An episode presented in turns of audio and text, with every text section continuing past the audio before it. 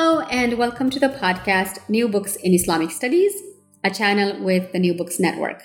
This is your co-host Shahnaz Aqani. Today our conversation is with Alyssa Gabay on her wonderful new book Gender and Succession in Medieval and Early Modern Islam, Bilateral Descent and the Legacy of Fatima, published in 2020 with IB Taurus. Gabay is an associate professor and director of undergraduate studies at the University of North Carolina, Greensboro. Her areas of interest include Indo-Persian culture, Shiaism, gender and Islam, religious pluralism, among others. Her recent book, Gender and Succession in Medieval and Early Modern Islam, the subject of today's conversation, shows that contrary to assumptions about Islam's patrilineal nature, there is in fact precedent in pre-modern Islamic history of Muslims' recognition of bilateral descent or descent from both the mother and the father, though, of course, bilateral descent was by no means universally acknowledged. Although not the only example of this argument, Muhammad's daughter Fatima is essential to the study because of her status in both Sunni and Shia societies historically, as well as because especially Shi'is, but not only Shi'is, have used the example of Fatima, through whom Muhammad's lineage can be traced, to argue in support of bilateral descent. In our conversation, we discussed the concept of bilateral descent and its three components of women as mothers, heiresses, which I have a hard time pronouncing, but it is the feminine plural of the word heir, and successors, Fatima's relevance and significance to the discussion of descent, and as a representative of bilateral descent, parallels between Mary, the mother of Jesus, and other pious women in Muslim history, Fatima's claim to Fadak as her inheritance and its impact on Sunni and Shia history, and female rulers in Muslim history. The book would make for an enjoyable and educational read for anyone interested in gender studies, Islam and gender, female authority, biographical studies, medieval Islam, and Islamic history, and would make for a great resource for both undergraduate and graduate Islam courses. I enjoyed my conversation with Alyssa greatly, and I hope that you all will too.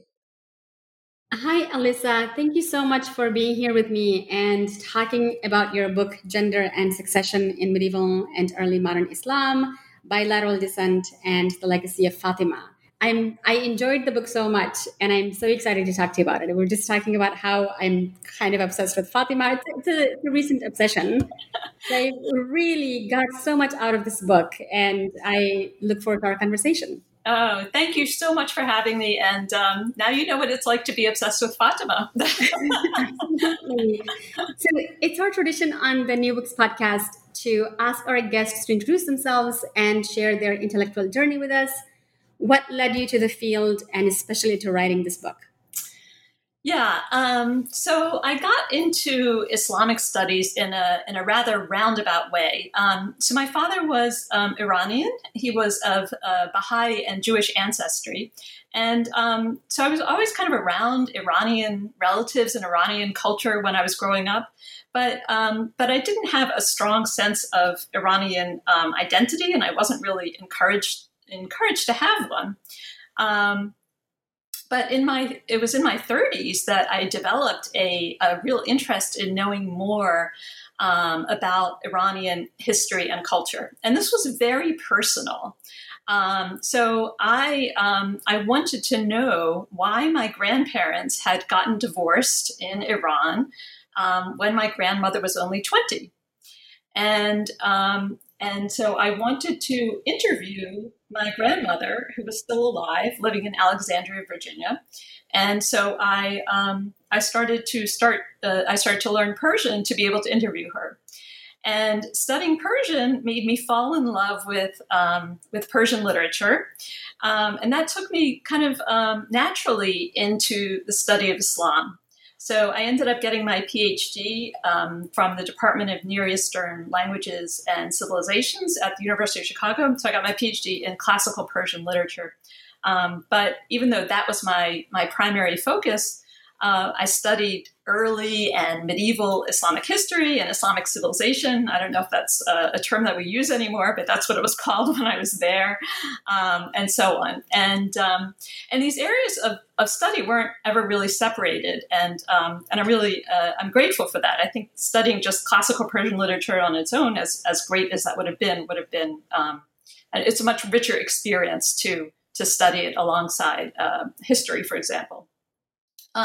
So, for example, I spent a lot of time reading classical Persian texts with my advisor, Heshmat Moayyad. He was a professor of classical Persian literature for many years at the University of Chicago. And I was really lucky to work with him. And I wasn't a traditional grad student. I was in my 30s, but he accepted me nonetheless. He kind of took me under his wing. And in some ways, it was really kind of an old-fashioned relationship between, you know, the peer and the murid, you know, the mentor and the mentee. He was he kind of felt responsible for forming me, and I was kind of ready to be formed. He was really a traditionalist in the sense of his great love for Persian literature and his feeling that students should get a very solid grounding in the classics. So a lot of our classes really consisted of, 3 or 4 students sitting around the table in his office and just translating a difficult text, something like Jami or Rumi, and, you know, so very, very close reading and translation. So that was an incredibly rigorous and difficult experience, but a really rewarding one. But at the same time, I was taking medieval history classes with Professor John Woods. And this was a really, a really good kind of counterpoint to this kind of more detailed work that I was doing with Professor Moayyad. So we would look at really broad themes and movements like the Ayan-Amir dynamic or confessional ambiguity or the rise of Persian culture. And so it was a very rich experience. And one thing I'm grateful for is that, I didn't enter into the study of Islam or get an education that was really Arabia or Arabic focused. Definitely the importance of Arabia and Arabic were emphasized, but we were really coming at Islam from the edges, and I liked doing that. I think it was very productive. So in terms of how I got into writing this book, my first book was about Amir Khusrau, who was a 13th century Indian poet. And I was writing about this new culture that he helped to create and to propagate through his literature, Indo-Persian culture, which really kind of blended Indic and Persianate mores. And I was especially looking at how he examined and reversed hierarchies that were very much entrenched in Islamic civilization. So he's very aware of these hierarchies that exist, but he's very playful with them. So things like scholar, poet, Arabic, Persian, or even man, woman, right? So he's constantly playing with them and inverting them. And it's a very kind of radical and generative act. And gender was definitely part of this. I have a whole chapter on his treatment of gender issues, looking at a particular story from his poem, Hash Behish. And this question of gender was something that really kind of grabbed me, and I decided to pursue it even more deeply in my next book. So the way that I got started on the second book, I was researching my dissertation on Amir Khusrau in India, and I was spending some time at Aligarh University. And I was looking at various manuscripts of divans by Amir Khusrau, and I came across a poem that really startled me. And, Amir Khusrau, as I said, he's all about inverting hierarchy, so maybe I shouldn't have been so surprised, but nevertheless I was. Because in it, he's speaking about daughters, and he's saying that daughters are actually better than sons, and that you should prefer your grandchildren from a daughter above grandchildren born from a son, because the prophet's grandsons were born from his daughter, right? And then he gets into these Aristotelian ideas about how a daughter contributes blood to the making of a child, whereas a son only contributes water, that is semen, and blood is thicker than water, so the connection is stronger. But he's definitely, identifying the children of a daughter as part of his lineage. And this really, the whole view ran so sort of contrary to the stereotypical views about daughters in medieval Muslim society. So I was very much struck by it. And I was like, what's going on here? And so that really sort of set me out on a journey to find answers. And it led me into an exploration of bilateral descent in medieval Muslim societies, which is what the present book explores. But I really had to set it aside for many years while I was finishing the first book and getting settled in my career and things like that. Footnotes and bibliography and your resources, the sources that you use were just are really rich and diverse. I really appreciated that as well. So you can see sort of an element of your previous research in here, and I appreciated that too. So, of course, the focus of the book, the focus on the bilateral descent in the book is on Muslim-majority countries, but what does bilateral descent mean and what are its alternatives? Yeah, so when I'm talking about bilateral descent, so a bilateral society is a society that traces descent through both male and female lines. So traditionally in extremely patrilineal societies, and I don't know that anything this extreme has ever existed, but if we're talking about like the very extreme vision of patrilineality, descent is traced only through men. So if a man has a son and a daughter, his lineage will only be carried on through the son and the son's children. So if the daughter marries someone and has children, they will be accounted part of her husband's lineage, not hers. And so she's really considered a dead end for her birth family's lineage, right? She's a vessel or a receptacle for her husband's lineage. And this is really kind of encapsulated in an Arabic saying that I came across over and over again in my research. And I think it's actually pre-Islamic, but Muslims quote it, and it says, "Our sons are the sons of our sons, but the sons of our daughters are the sons of distant men." So if I'm a man, my son's sons are my sons, but my daughter's sons are her husband's sons. So that's kind of patrilineality. But in bilateral societies, the offspring of both daughters and sons are seen as belonging to both parents' families of birth, to their lineages. And of course, if we're talking about matrilineal, then, they belong to the mother's side, right? And I didn't come across that so often. But anyway, bilateral descent is very significant, or lineage. These sort of conceptions of lineage are so significant. They have, implications for inheritance, for succession, for custody, and for the status of women overall. So, are there any parts of the world where bilateral descent is a norm today?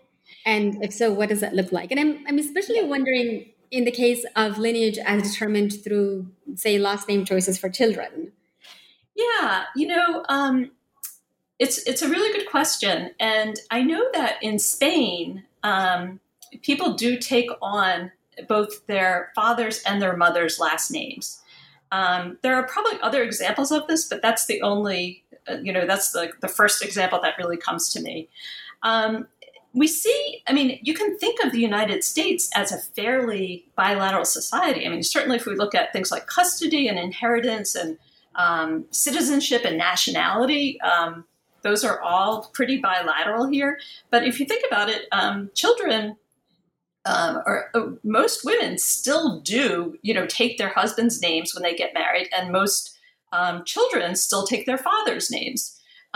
They have their father's names. So that's still a vestige of patrilineality that continues in this country. Even countries that are supposedly very progressive still have all of these vestiges of patrilineality. Great Britain, there's still inheritance laws that really favor sons. The succession laws for the royalty in Great Britain were only recently changed to make things more egalitarian between male and female children. I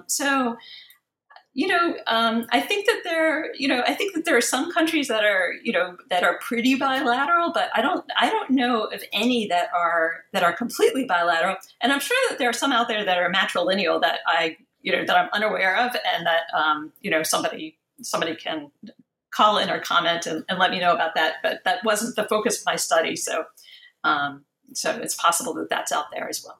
I believe Mexico and a couple other, or some other Latin American and South American countries also have this idea of the both the mother's and the father's last name being passed on to children. Yeah. But of course, at some point, you're going to have to choose, you know, somebody's one parent's last name, and that ends up being the father's last name. Right, right. Unless they just go around. I mean, here we have hyphenates, so you know, maybe they continue to go with that. I don't know.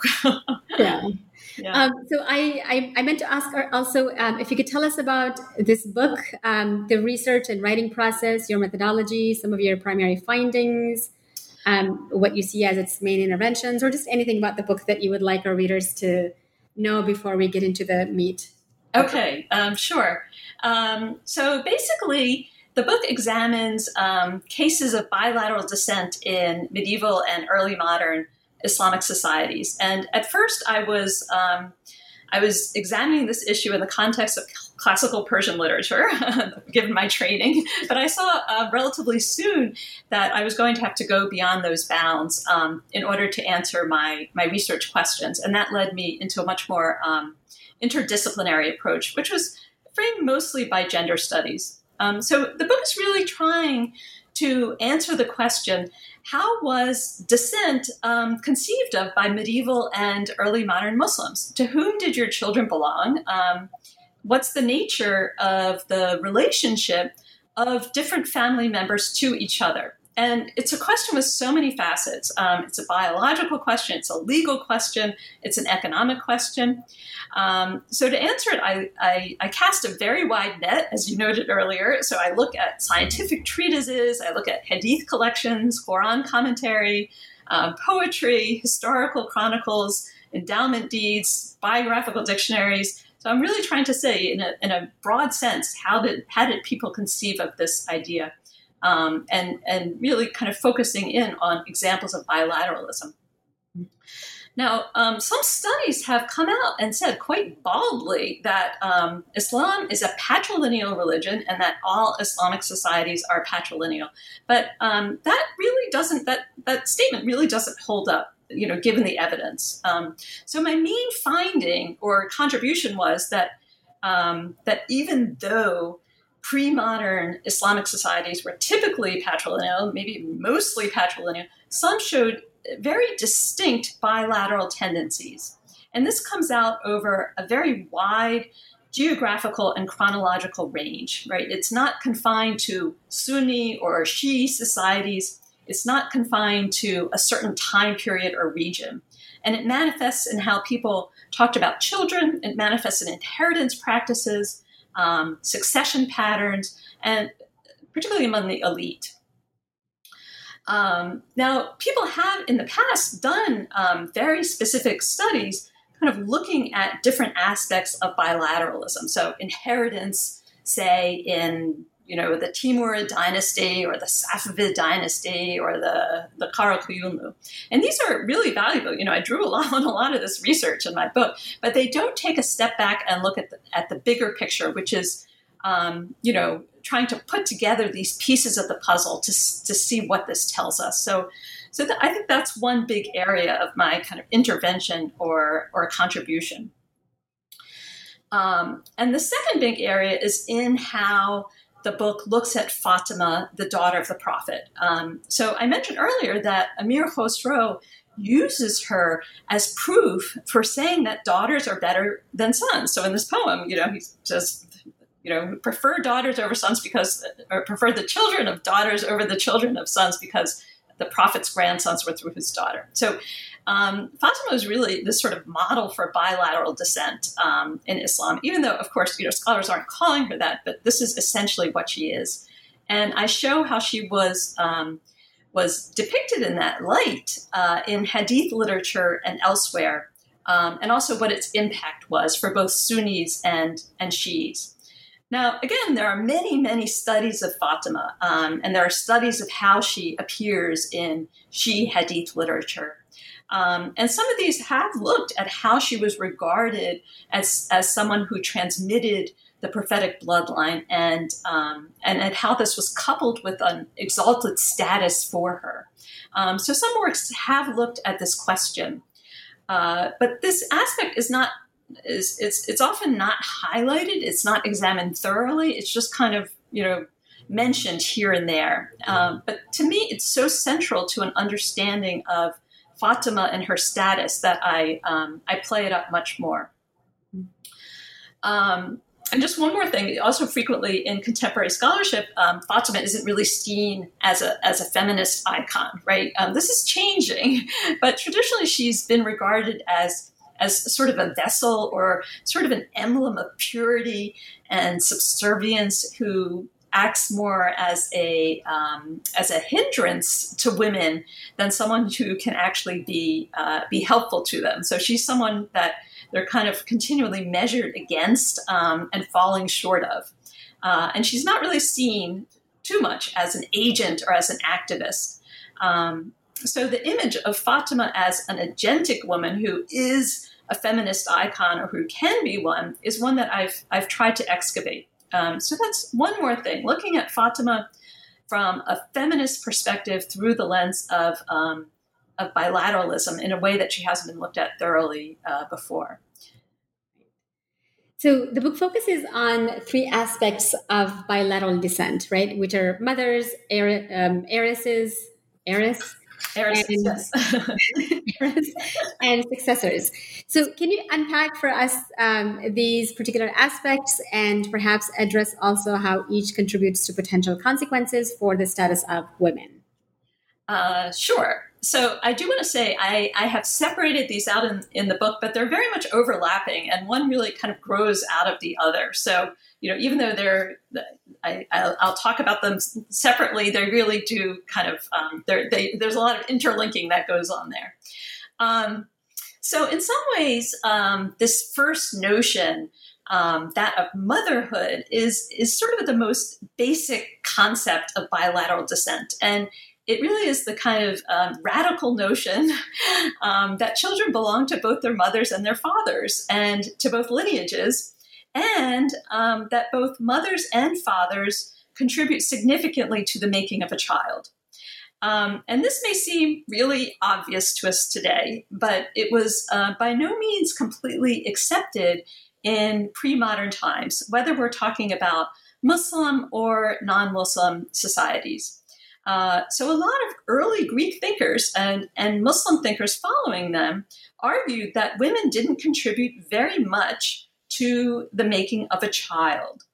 You have the notion that women contribute passive material, the sort of raw material, the blood, which the male semen, which is the carrier of the soul, shapes into a new individual. So if all goes well, the father is imprinting the child with his identity. The woman is just giving raw material, providing a vessel for the fetus. She's not contributing a soul. She's not imprinting the child with her identity.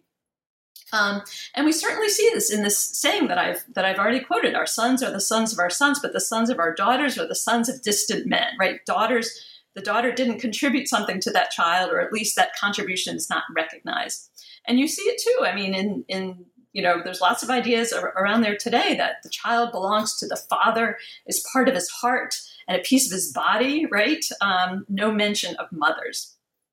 And this is definitely detrimental to the status of women. I think it really stems from and reinforces the idea of women as inferior, as being unable to create, as providing matter rather than soul, and also as sort of disappearing into the identity of their husbands, not having an identity of their own, and again, just being kind of a vessel.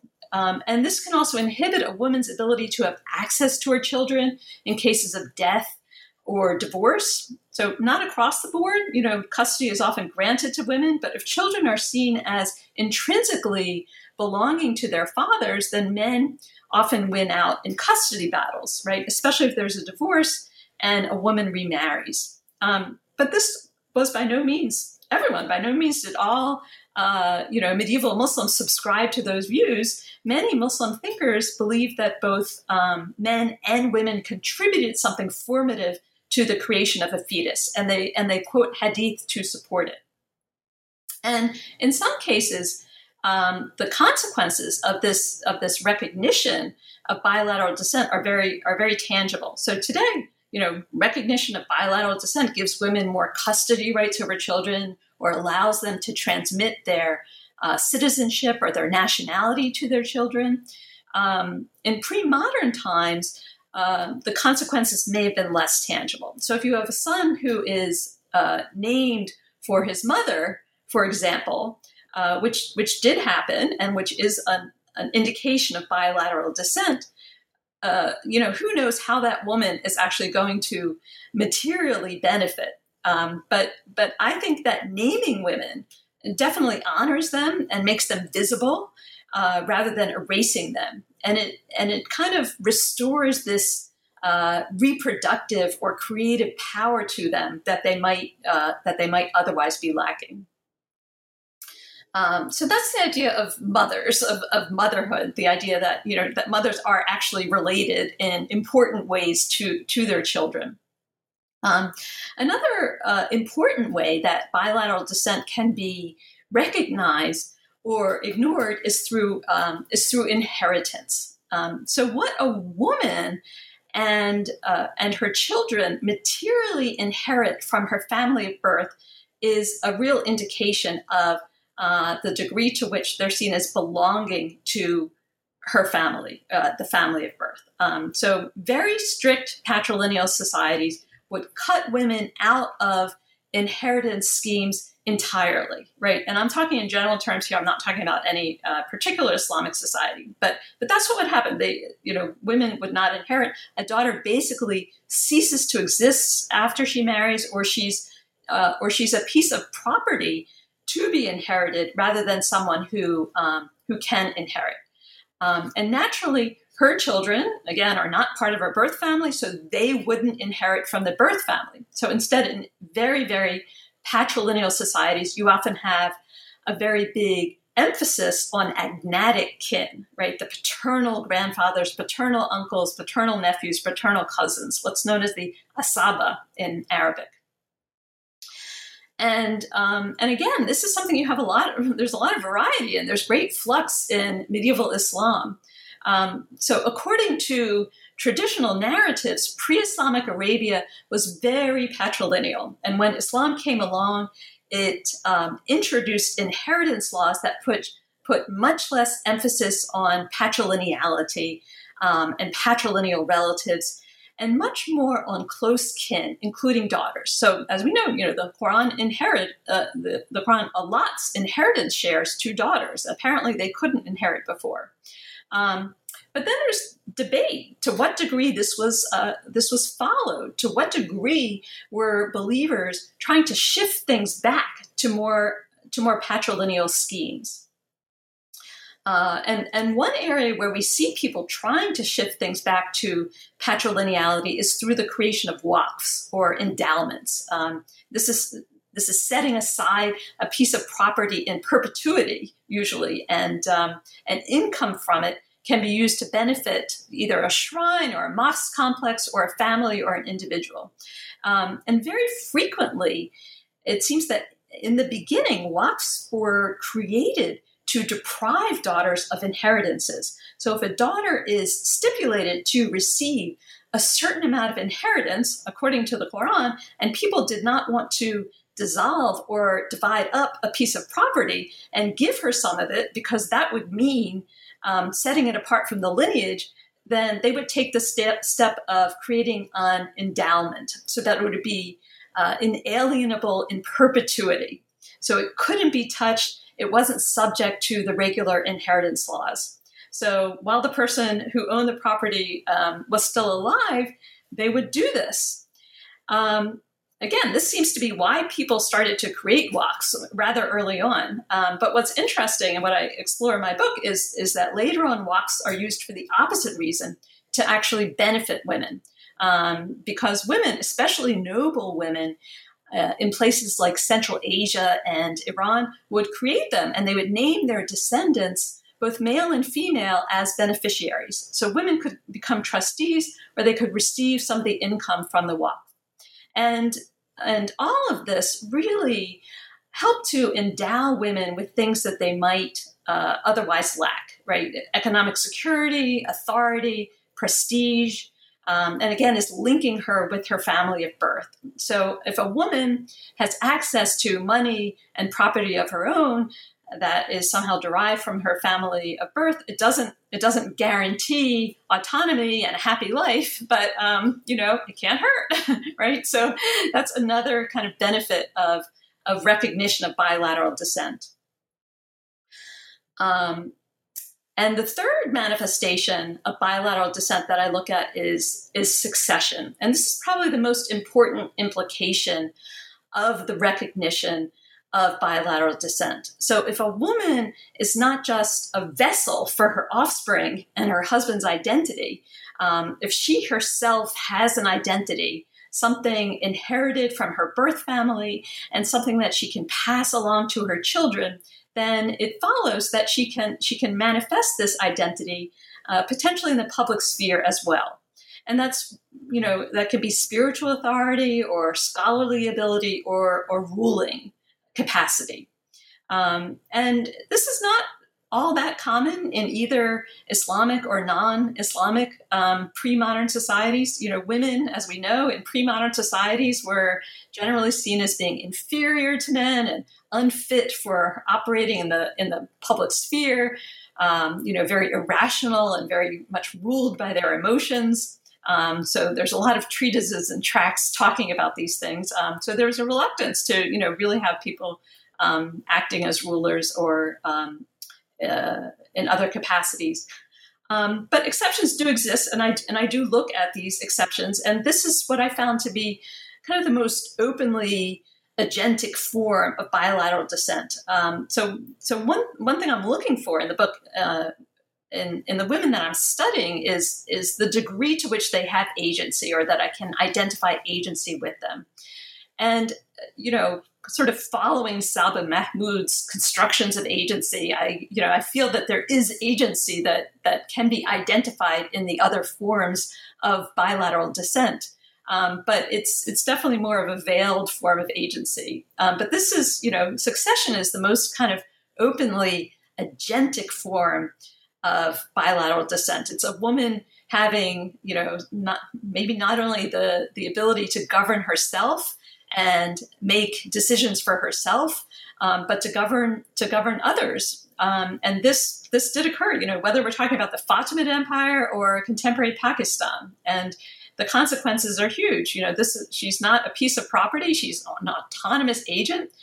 She's able to control her own destiny, as well as potentially the destinies of others. So those are the three main ways that I look at sort of expressions of bilateral descent in the book. You mentioned this in another answer just a second ago, but I want to ask it anyway, in case some of our listeners are not too familiar with Fatima as, and Muhammad's descent. So the subtitle of the book includes the words, the legacy of Fatima, and she's obviously a very essential and recurring figure throughout. How is she relevant to the discussion of descent, or, as you say in the book, a representative of bilateral descent? Yeah, it's a good question. She's so central to this issue of bilateral descent in Islam, because she's a very early and perhaps the most important example of it, and it's certainly the example that other people refer to quite a bit. So here's a bit of the narrative about this. So as we know, the Prophet had no surviving sons, and this led him, in the eyes of his enemies, to be seen as someone whose lineage was cut off because he had no sons. But traditionally, and when I'm talking about his enemies, I'm talking, of course, about the Quraysh, right? But traditionally, in both Sunni and Shi'i texts, he's not seen as cut off. His lineage is seen as continuing through his grandsons, Hassan and Hussein, with Fatima as a conduit. And this appears in Sunni texts, but it's necessarily kind of emphasized in Shi'i texts. And that's because, of course, Shi'is have a stake in seeing Hassan and Hussein as part of their maternal bloodline. So if Shi'is are saying that infallibility and Gnostic knowledge and religious authority passed down to Hassan and Hussein from their maternal grandfather, that they deserve to succeed him and their father as leader of the Muslim community, then they have to belong to his lineage. So particularly in Shi'i texts, we have all of the aspects of bilateral descent coming out with regard to Fatima and her son. So, you know, so obviously there's the notion that comes out that Fatima's sons belong to her lineage and to that of her father. And this comes out in hadith, in Quran commentary that actually call Hassan and Hussein the prophet's sons, or in texts that talk about the prophet's charisma and his Gnostic knowledge being transmitted in the form of light from him to Fatima and from her to her sons. It comes out in commentary that compares Fatima to Mary, the mother of Jesus, as depicted in the Quran, and talks about her ability to transmit her lineage to her sons, just as Mary transmitted her lineage to her sons. Many of the same texts also talk about how Fatima deserved to inherit from her father. Again, a very clear sign of bilateral descent. And they also talk about her in many ways as a successor to her father. Now, a lot of this was probably done for political reasons. As I mentioned, Shi'is were really invested in ensuring that Hassan and Hussein and their descendants were seen as the rightful inheritors of the caliphate. And to do that, they had to make sure that bilateral descent was seen as legitimate. And by no means was everybody unanimously agreeing that bilateral descent was legitimate. I mean, they got into fierce arguments with the Abbasids, for example. But a kind of unintended consequence was that maybe they did intend it. So this kind of consequence that occurred was that they really exalted Fatima and they gave her a very secure place in the lineage. So maybe all this was done for political reasons, but maybe not. But the end result was that Fatima ended up being very much exalted. You have a female occupying an extremely secure place in the lineage, and you have bilateral descent becoming kind of a notion. Again, scholars aren't talking about it in that term, but that is essentially what they're talking about. So that becomes something that people refer to later on, and that affects how others view daughters in both Sunni and Shi'i societies. For example, Amir Khusrau was Sunni, but he was affected by these views on Fatima. And in so many of the examples of bilateral descent, examples of inheritance or examples of succession that I looked at, Fatima was an inspiration. So Maryam, the mother of Jesus, also figures very prominently throughout the book, and especially in the ways that particular women are remembered in history, right? So I was familiar with the parallels that are drawn between Fatima and Maryam, but then there are also parallels between Maryam and, say, Akbar the Great's mother. That was completely brand new to me. So to the point where miracles are attributed to someone like Fatima and Akbar's mother, especially with regards to chastity, like how they gave birth and everything. Yes. Can you tell us about which women get the status of being paralleled with Maryam and what specific ways they are reimagined like Maryam?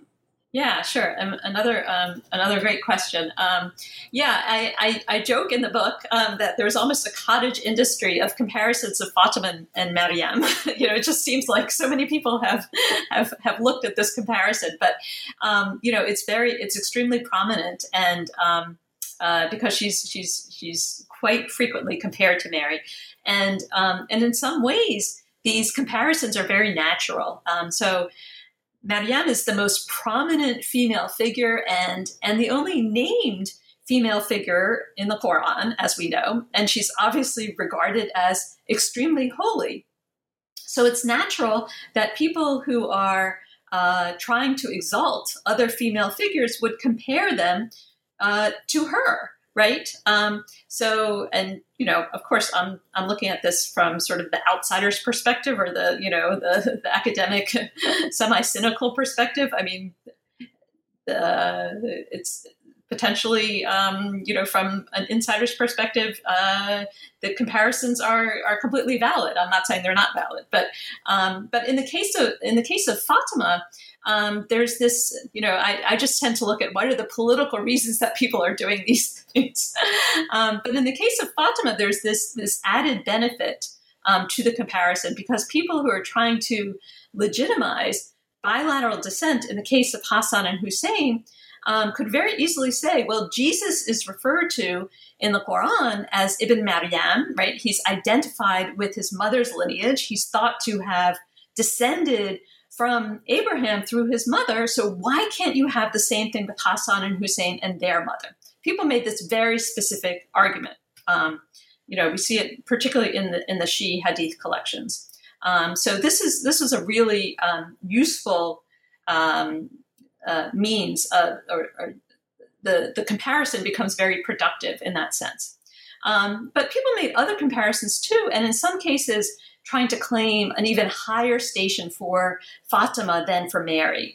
So if Mary was the queen of all women of her time, then Fatima was the queen of the women of her world and Mary's world and queen of women from the beginning to the end. So you have this kind of one-upsmanship that takes place, which may have been part of, you know, I don't know, one-upsmanship with Christians.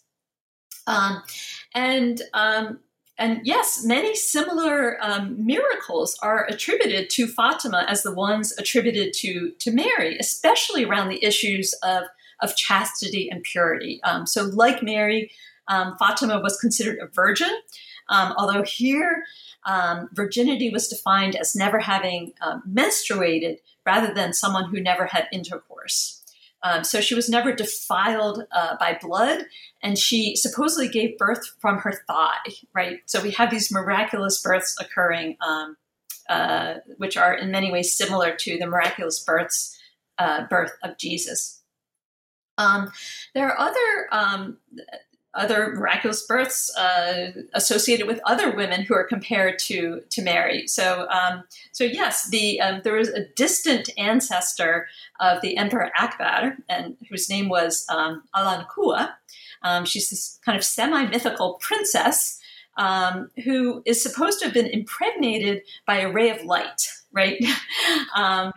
And she is often compared to Mary, as is Akbar's actual mother, who was named Mary or Maryam Makani. So comparing these women to Mary was a way of exalting them, of emphasizing their purity and their chastity and their kind of miraculous capacity, which you know really you know, if you're looking for legitimation, this is a way to kind of gain legitimation. And you know, the question of chastity is, you know, that's one that I really consider throughout the book. But for many of these women, their chastity is the reason that they're chosen to play these tremendous roles, right? And their chastity also bequeaths upon them tremendous power. So Fatima's chastity is supposed to have secured redemption for her children and possibly for their followers as well. And one other person who's compared to Mary is Pari Khan Khanum, this 16th century Safavid princess who reigned briefly. And I think that in this case, the comparison was done to try to make a female ruler more palatable, right? So maybe there would have been more suspicion around a woman who was in the public sphere, that maybe she would be unchaste. But by comparing her to Mary and by playing up the chastity and the purity that this association with Mary gave her, this was a way to get beyond that and potentially to make her more acceptable as a ruler. So let's talk about Fadak, which I think is just one of the saddest moments in Islamic history. And in my opinion, although I think this is an objective fact, one yes. of the best examples of women's status going downhill immediately after Muhammad's death. So what is Fadak and why is it so important? What is the dispute and what are the Shia Sunni accounts on this? And Yeah, it's an incredibly complicated issue, and I agree it is very sad.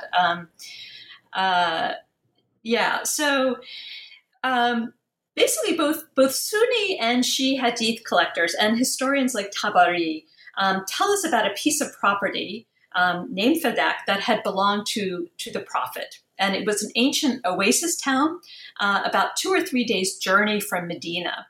And its inhabitants produced things like dates and handicrafts that were valuable.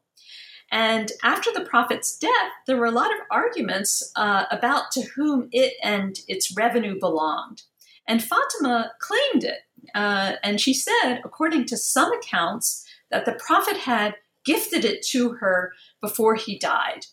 According to other accounts, she said that she rightfully inherited it as his daughter, according to Quranic inheritance laws. Now, a paternal uncle, Abbas, also claimed it. But Abu Bakr, the caliph at the time, said that it belonged to the caliphate and that its proceeds would be given to charity. And he quoted the Prophet saying that the children of prophets do not inherit. That hadith, by the way, is disputed. Fatima herself disputes that.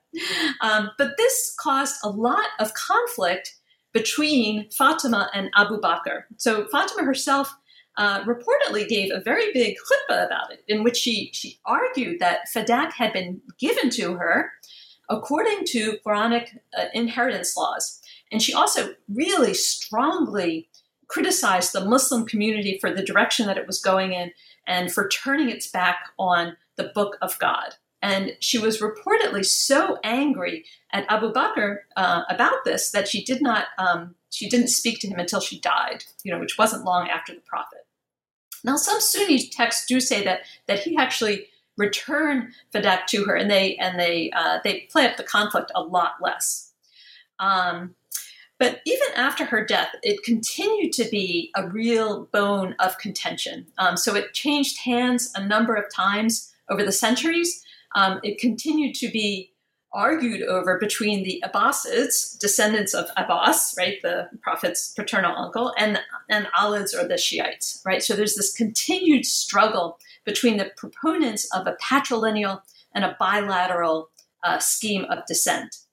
And it becomes really a very visceral symbol of the caliphate itself, of Gnostic knowledge, of religious authority. So Fatima is implicitly claiming these things for Ali, for her sons and their descendants. And that's why I think she became so interested in the fate of Fadak. And here is my cynical view, once again, which, may be wrong. I'm always looking at the political reasons. So I think that they weren't so interested in women's rights. They were concerned about showing that Hassan and Hussein and their descendants had the right to temporal and spiritual leadership, and Fatima's ability to inherit Fadak and to pass it on becomes symbolic of that. But in a way, that's very interesting to contemporary feminism. It becomes representative of a woman's right to inherit and of her children's right to inherit from the maternal line, right, from her family of birth. And this is what was being denied to Fatima. And the way that medieval Shia inheritance laws took shape really shows this. So Shia laws tend to be much more favorable to daughters and to their offspring than do Sunni laws, right? And less so to the asaba, right? The agnatic kin. So under certain circumstances, a daughter would inherit much more under Shia law than under Sunni. So for example, if a deceased person leaves a paternal grandfather, a wife, and a daughter, under Sunni law, the daughter would inherit substantially less than she would under Shia law, and the paternal grandfather is favored in the Sunni scheme.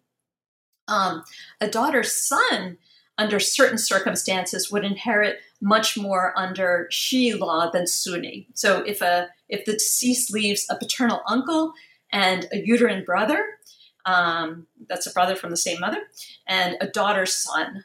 So potentially the daughter's son would get nothing under Sunni law, but everything under Shia. So this is really claiming them as, the daughter, son, as intrinsic parts of that birth family. And the jurists and the scholars who talked about these inheritance laws often referred back to the case of Fatima and Fadak. So I think that we can say that the example of Fatima and the way that Fadak, was taken away from her, people tried to take Fadak away from her, really helped to shape those laws.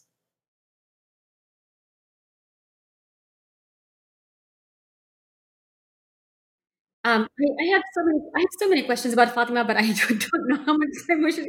Like I said, she's just one of, and you should know this book actually revived my interest in her. I didn't even know I was that invested in her, and I was half angry the whole time that I was reading the book. But I learned so much from it, and one of those things was the idea that she had a mushaf of her own. That was just brand new information for me. What is going on here, and how well known is this notion? Yeah, I think it's fascinating too. And to me, this is just another way in which she kind of appears in the light of a successor. So mushaf just means book or codex or a collection of sheets, and it's a term that's often used to refer to the Quran. But in Shiism, Fatima is also supposed to have received a mushaf. So this appears in hadith collection, right? So Gabriel, the angel Gabriel, is supposed to have visited her after her father's death to comfort her and to have told her about her father and his place and future events and what would happen to her children. And Ali was supposed to have written all this down. Now there's some discrepancy over what is in the mushaf of Fatima. Obviously we don't have it. But according to some traditions, it has legal rulings in it. According to others, it doesn't, but it does have marked similarities to the Quran in the way it's described. So it's supposed to have been a divinely inspired text, again, delivered through the intermediary of Gabriel, and to have been imbued with extraordinary wisdom and powers. So according to one hadith, only the possessor of the mushaf has the authoritative, divinely inspired knowledge. So one of the imams, the sixth imam, Jafar as-Sadiq, said that the book contains what makes people need us and makes us in need of no one. And it's been passed down from Fatima to the imams, right? So she is the source of it. Ultimately God is the source of it, but she's the one to whom this divine inspiration was initially given. And there are very kind of prophet-like similarities here, right? It's a text that bears similarities to the Quran. She, in receiving it, is similar to a prophet. So this is why I believe that it puts her in the category of a successor, right? Shi'i scholars are very careful to say that she's not a prophet, she's not an imam, but it does certainly put her in the category of a successor, I think. And I think it's fairly well known to Shi'is, maybe not too well known outside of Shi'ism, but I think it's fairly well known within Shi'ism. It's really fascinating. Yeah. So let's talk about other female successors, maybe in the form of rulers or otherwise as succeeding their fathers or other male relatives to public or political positions. Sure. Who are some such women in pre-modern Islamic history, and how is their leadership received? Yeah. So there are. I do want to note that it's not common. It was not common for medieval Muslim daughters to succeed their fathers to leadership positions, but it does happen, and so it does happen. And I look in the book at a few different cases of it, and I think that there are some commonalities that we can find among the different examples in which it occurs, including the fact that, of course, these are dynastic societies where leadership is associated with a particular family, which possesses a particular charisma that qualifies them to rule. So women are frequently seen as enjoying that charisma too, and under certain circumstances, as maybe when there's not a fit male relative, women can be seen as able to rule, and they can manifest these qualities that are not typically associated with women, things like good sense and reason and judgment and military expertise, all these things that women aren't supposed to have. So it might happen only briefly. It might happen only when there's not a fit male. There might be a lot of constraints, but it does happen. So we see it with the Fatimid Empire, for example, with the princess Sitt al-Mulk. So her father, the Caliph al-Aziz, supposedly thought very highly of her. He asked her opinion on matters of state. So you see a lot of these people being educated, being brought into the court, being consulted. After he died, her brother, Sitt al-Mulk's brother, the Caliph al-Hakim, also consulted with her. After he disappeared under kind of mysterious circumstances, she ruled briefly during an interregnal period. And then after that, when her nephew was nominally ruling, she was really the ruler, right? And this is something that historians of the time attest to. We see it also with the Safavid Empire, with Pari Khan Khanum, the princess that I mentioned earlier. She was an extremely bright woman. Again, this is a case where her father, Shah Tahmasp, regarded her very highly and kind of cultivated her and consulted her on many decisions. As with Sitt al-Mulk, her Pari Khan Khanum's brothers succeeded her father, but she likewise ruled briefly during an interregnal period. Now, with both Sitt al-Mulk and Pari Khan Khanum, there's lots of intrigue. There's kind of messy stuff that occurs between them and their brothers and their followers, and they get drawn into or maybe create a lot of intrigue. Pari Khan Khanum was actually executed at the order of one of her brother's wives when she was just 29. So they didn't always have the happiest endings. But these were things that happened to anyone, right? Men and women.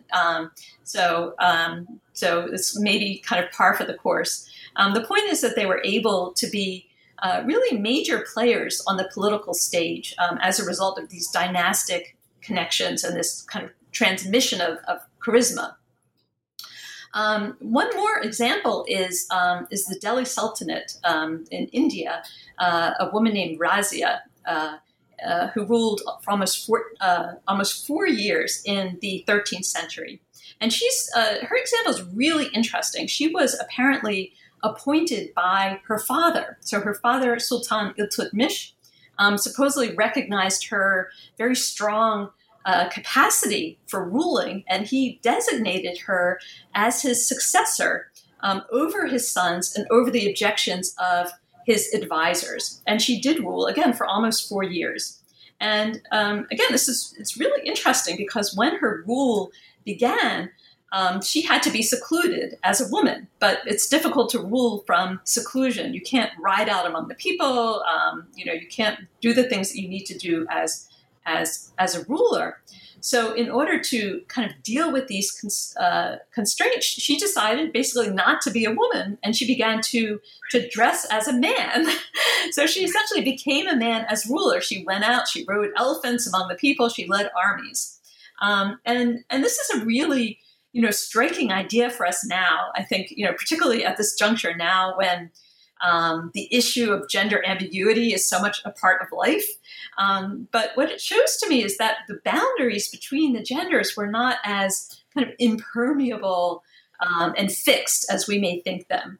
So women could essentially become men, right? They could transcend their gender. And although she was very hotly criticized for it later, at the time, it doesn't seem to have caused much of a tumult. And that's another thing I found interesting is that a lot of historians who are contemporary with these rulers and are looking at their rules are speaking about them in kind of matter-of-fact ways, right? Not as though it was a huge deal and also praising them. So it seems as though it wasn't the most outlandish thing in the world to have a woman ruling, especially when you have these dynastic connections. And again, many of them were both encouraged and cultivated by their fathers.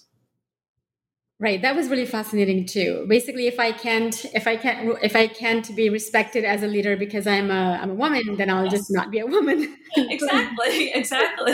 Right. Is there anything else that you would like to share with our listeners about your research or this book? I do want to, I did want to note about Fatima that, I spoke kind of briefly about her khutbah. Yes. Oh, I can't believe I didn't ask a question on her. Oh, that's okay. I mentioned it briefly, but I think that to me, she's depicted in a multiplicity of ways, but she's often depicted. I think the traditional way of looking at her as of this kind of very shy, quiet, unassuming individual who kind of preferred to fade into the background, someone who tried to hide away from public view, was very worried about being seen by the eyes of men.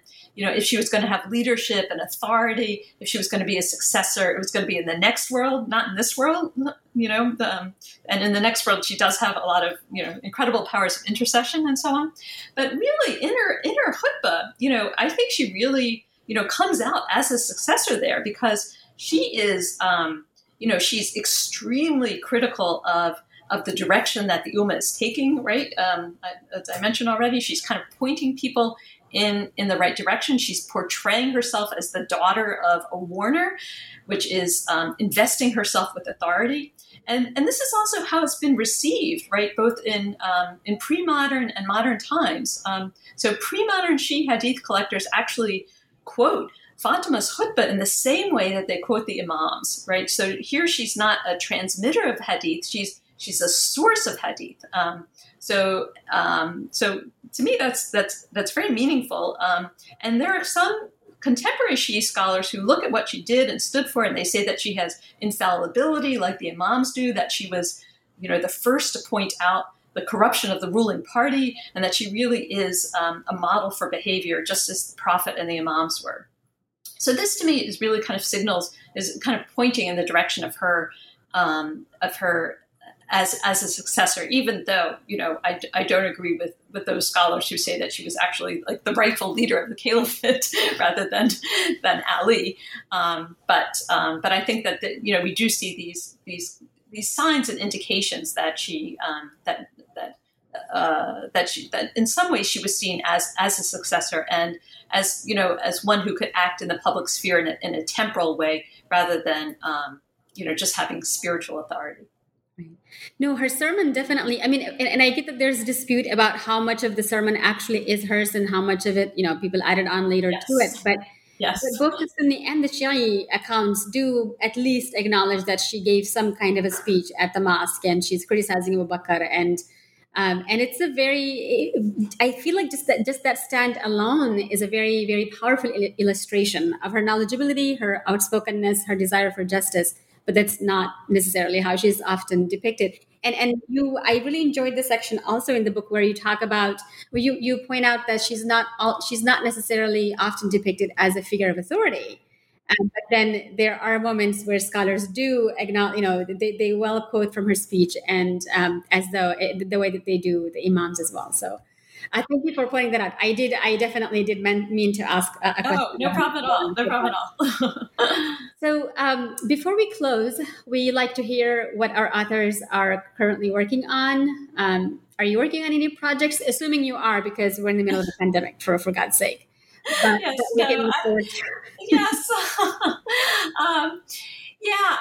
have been able to work on a few things here and there. Thank God. And, I recently finished up a couple of articles that had been on the back burner for a long time. And it was really good to work on things that were short. So one of them is actually an offshoot from this book that didn't make it into the book. It's an examination of Hind bint Utbah, the mother of Muawiyah, the caliph, and how Muawiyah's identification as Ibn Hind, right, which he was sometimes called, son of Hind, how that represents bilateral descent, but not in a good way, right? In a bad way. So I have a brief article which looks at that. Another project is an article about the story of the prince Siavash in the Shahnameh by Ferdowsi, and how he represents a sort of supranational ethos. So those are two things that I just kind of finished up. But the next big book project, the big project ahead of me is in some ways a return to my roots. So Amir Khusrau, the person who started all of this, wrote several divans of poetry, and he wrote autobiographical prefaces to all of them. And one of these prefaces to the divan known as Qurat al-Kamal is very long and detailed, and contains a lot of historical and literary information, including literary criticism. So I'm coming up with a critical edition of it and other prefaces for Morty Classical Library of India.